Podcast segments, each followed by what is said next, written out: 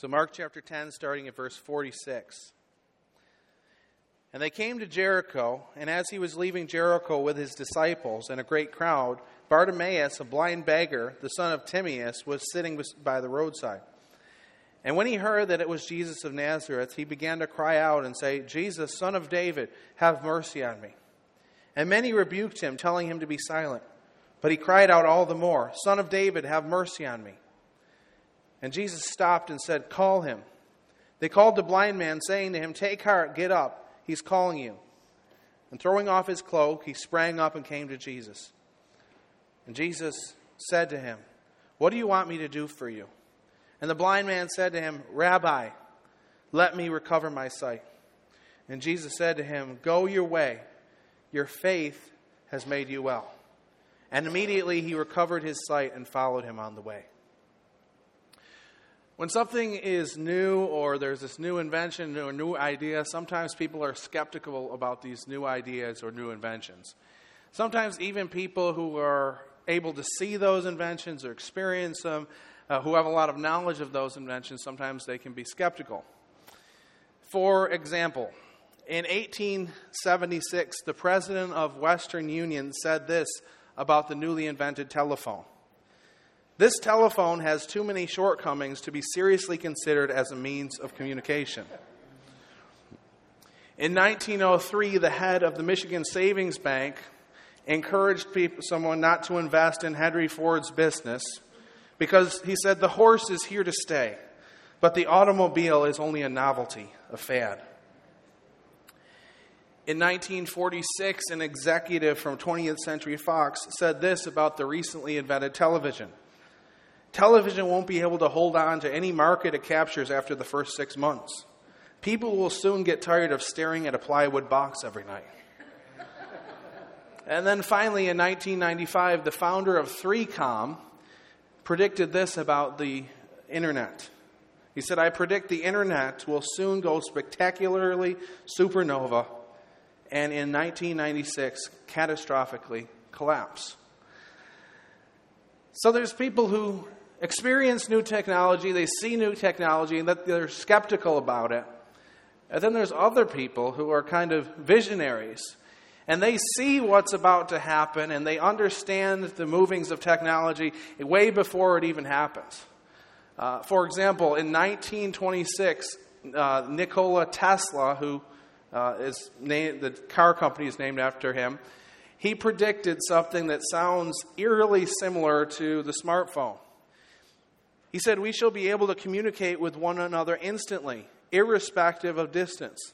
Not only this, but through television and telephony, we shall see and hear one another as perfectly as though we were face to face, despite intervening distances of thousands of miles. And the instruments through which we shall be able to do this, do this will be amazingly simple compared with our present telephone.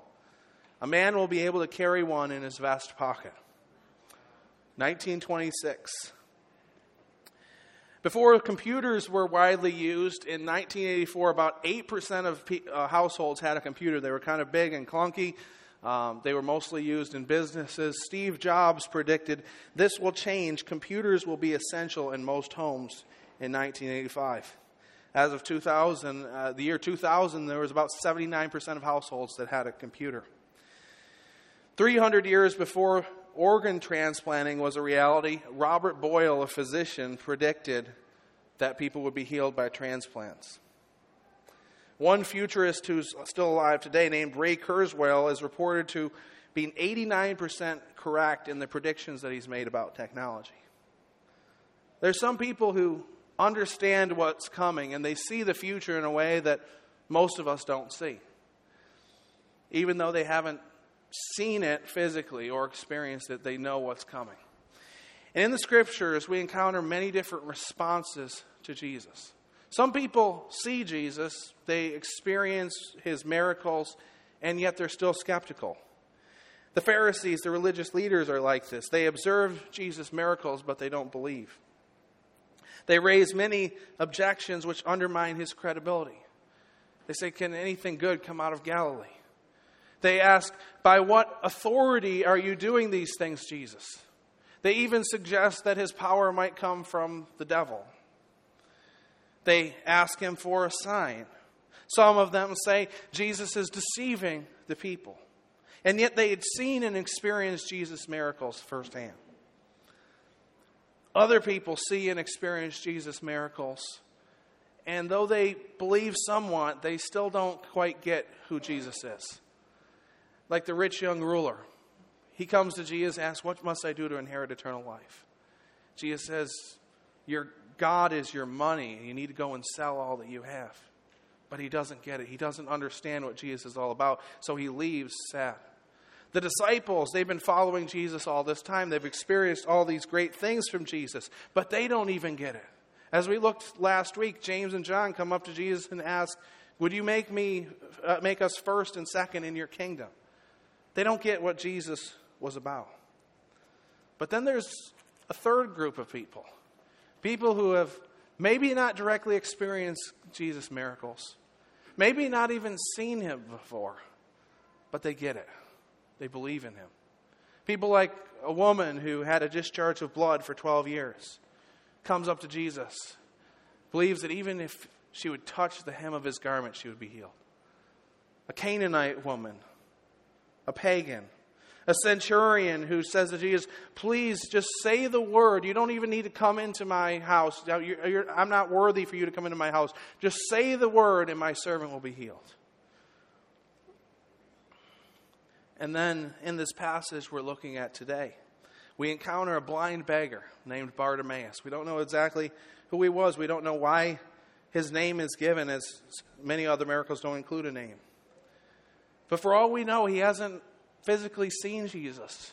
Maybe he's heard about him, but he hasn't experienced Jesus' miracle, and yet he gets it. He understands what Jesus is about, and he believes in him.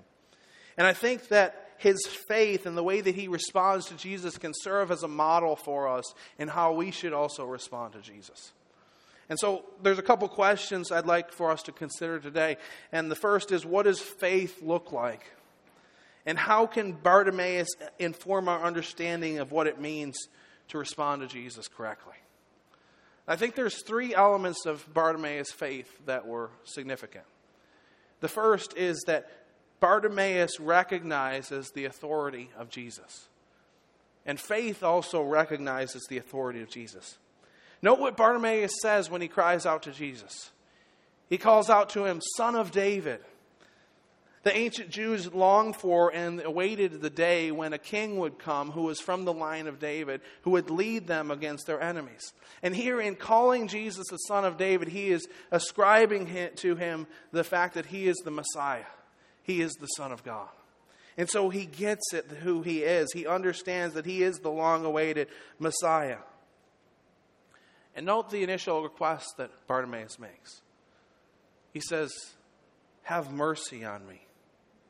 He says, Have mercy on me. This is something that you might ask of a king. Uh, a mother once approached Napoleon and she was seeking a pardon for her son. Her, her son had done something wrong, broken a law and she was seeking a pardon. And Napoleon said, Well, your son has committed a, a, grievous offense. He doesn't deserve mercy. And she says, Well, if he deserved mercy, then it wouldn't be mercy. Well, then the emperor said, I will have mercy. And he spared the woman's son. So Bartimaeus, in the similar way, he comes and he requests mercy. That Jesus would have comp- uh, pity or compassion upon him. He doesn't come with a sense of entitlement, he comes with a sense of humility. And this is, might be a little bit speculative, but I don't think it's, I think it's reasonable to think this way. Remember in John chapter 9 when Jesus' disciples see a man who was born blind. And they asked, So who sinned? Was it this man or was it his parents that he was born blind? And ultimately, Jesus says it's neither one. It was so the works of God might be displayed in him. But there was this idea that was going around that sicknesses and illnesses, even blindness in particular, even, that they were caused by someone's sin. And so it's probable that this man, he either did something wrong that caused him to be blind, or he thought that he did, even if he didn't. Because that was just kind of the idea that was going around during that time. We don't know if he was born blind. It doesn't say he was born blind, so he, there was probably a time in his life when he could see. And perhaps he did something or thought that he did something that made him blind. Blind people were ostracized in that community. They weren't allowed to participate in the temple worship. we find him on the side of the road, apart from the other people. The Qumran community, a separatist Jewish community, even suggested that blind people couldn't even partake of the messianic banquet when the Messiah returned. So people who were blind were kind of on the margins of society. And so Bartimaeus cries out to Jesus with a humble cry, a cry for Jesus to have mercy, to have compassion or pity upon him. And then Jesus asked Bartimaeus the same question that he asked James and John in the passage we looked at last week. He says, What do you want me to do for you? And then Jesus, and then Bartimaeus calls Jesus, it says in the text, rabbi, but the, the Greek word is rabboni, which is a word that's rarely used. And according to James Edward, this word is usually used in the context of addressing God, not other people. That when this word Rabboni is used, it's addressing God in prayer. And that just shows how highly Bartimaeus thought of Jesus, that he calls him Rabboni. Which also can be translated, my dear master, my dear teacher. Then finally, look at what Bartimaeus requests. He simply wants to recover his sight. He simply wants to see and be a part of the community. He simply wants to be like everybody else. Now, contrast that with what James and John asked. Jesus, would you do for me, what, do for us whatever we ask of you? Would you make us first and second in your kingdom? And I think underlying that, there was perhaps some pride involved. We've been model disciples all this time. We've left everything to follow you. And, you know, you see the, the other 10 here. We've kind of gotten ahead of them. We've been following a little bit more closely. We've been more obedient to what you said. Now, can you make us first and second in your kingdom? So I think there's a little bit of pride there. But with Bartimaeus, he just comes with a sense of humility, knowing that he needs mercy. And so the question we need to ask ourselves is what attitude do we come do we have when we approach God? Do we approach God with a sense of pride and entitlement? God, I've been doing these things for you. I've been serving you. I've gone to church. I read my Bible yesterday. I think you owe me a yes to this request. Or do we come to Him with a sense of humility, knowing that we're broken, knowing that we need His grace, that we need His mercy in our lives? Do we come to Him with the attitude of Bartimaeus who says, Son of David, Messiah, the one that we've been waiting for. Rabboni, my dear teacher, have mercy on me. So that's the first thing. Faith recognizes the authority of Jesus. The second thing, faith remains in the midst of opposition. As Bartimaeus cries out to Jesus, look at what the crowd tries to do. The crowd rebukes him and tells him to stay silent. We don't know the crowd's motivations. Perhaps they were trying to protect Jesus. They thought he didn't have time for someone so lowly. And so they tell him, Be quiet, be quiet. Yet the more they rebuke him, the louder he gets. He's a man who's desperate for Jesus, and he'll do anything to get to Jesus. And the reality is, there are two things that opposition or persecution or suffering can do. Number one, persecution or opposition can silence our faith. If we go through a difficult time and it seems like we kind of just lose our faith and kind of walk away from God, it kind of shows the world that our faith isn't genuine. And so any faith that we've professed, it is silenced. However, suffering can also amplify our faith. It can raise the volume of our faith. Just like Bartimaeus spoke louder and louder as they were rebuking him, as we suffer for the cause of Christ, as we experience difficult times, when we stay faithful to God in the midst of those difficulties, it can amplify our faith. It can demonstrate to the world how strong our faith really is. And, uh, but most importantly, it can amplify and show to the world how great Jesus is. That he is so great and so marvelous that he's worth any amount of hardship or suffering. 2 Corinthians 4 8 to 11, Paul says, We are afflicted in every way, but not crushed, perplexed, but not driven to despair, persecuted, but not forsaken, struck down, but not destroyed, always carrying in the body the death of Jesus, so that the life of Jesus may also be manifested in our bodies. For we who, are, who live are always being given over to death for Jesus' sake, so that the life of Jesus also may be manifested in our mortal flesh. We endure suffering, Christ is demonstrated through us. That people can see Christ's life in us. They can see our faith and how much we love him and how valuable he truly is. There's a man named Martin Niemöller who was a World War II hero, and he was in Germany and he was imprisoned by Hitler for eight years, and he was in a number of prisons and uh, concentration camps, even uh, the famous Dachau concentration camp. One day, Hitler realized that if he could persuade Niemöller to come to his side, then a lot of the other opposition would cease. And so, what he did was he found one of Niemöller's old friends who had become a Nazi. And so he told his friend, he said, Can you go to Niemöller in prison and try to convince him to come to our side? And so Niemöller's friend goes to his cell. And he says, Martin, Martin, why are you here? And Niemöller replied, My friend, why are you not here?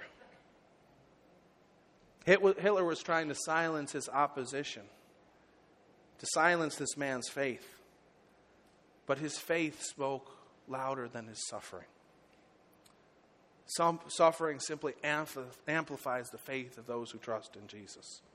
When we persevere in the midst of difficulty, in the midst of trial. Just like Bartimaeus lifted his voice, our faith is lifted over the voice of the opposition. And people see how great our God is. Faith recognizes the authority of Jesus. Faith remains in the midst of opposition. And finally, faith leads to a changed life. Bartimaeus cries out persistently to Jesus. Jesus hears him, tells the crowd to call the man over. And when Bartimaeus hears the call of Jesus, the text indicates that he threw off his cloak and ran to Jesus. Now, oftentimes in that day, what beggars would do would they would take their cloak, which may have been their only earthly possession, and they would either put it on their lap or put it before them, and people would throw change or alms to them on that cloak. But when he hears the voice of Jesus, he takes the cloak and he throws it and he runs towards Jesus. He doesn't care about it anymore. He doesn't care about all the things that he's been begging for. He just wants to get to Jesus. And Jesus says to him, Go your way. Your faith has made you healed, made you well. This word for made you well is the Greek word sozo, which can be translated as heal, but it also can be translated as to save. And for this man, I think both were true. He was healed, but he was also saved by his faith. And Jesus completely transforms Bartimaeus and transforms his identity. No longer is he going to be a beggar on the side of the road. No longer is he going to be uh, on the margins of society. Now he's going to leave his way and he's going to follow after Jesus on the road to Jerusalem. When we put our faith and trust in Jesus, it changes us, it transforms us. We're no longer the people that we used to be. 2 Corinthians 5 14 to 17 says this For the love of Christ controls us, because we have concluded this, that one has died for all. Therefore, all have died. And he died for all, that those who live might no longer live for themselves, but for him who for their sake died and was raised.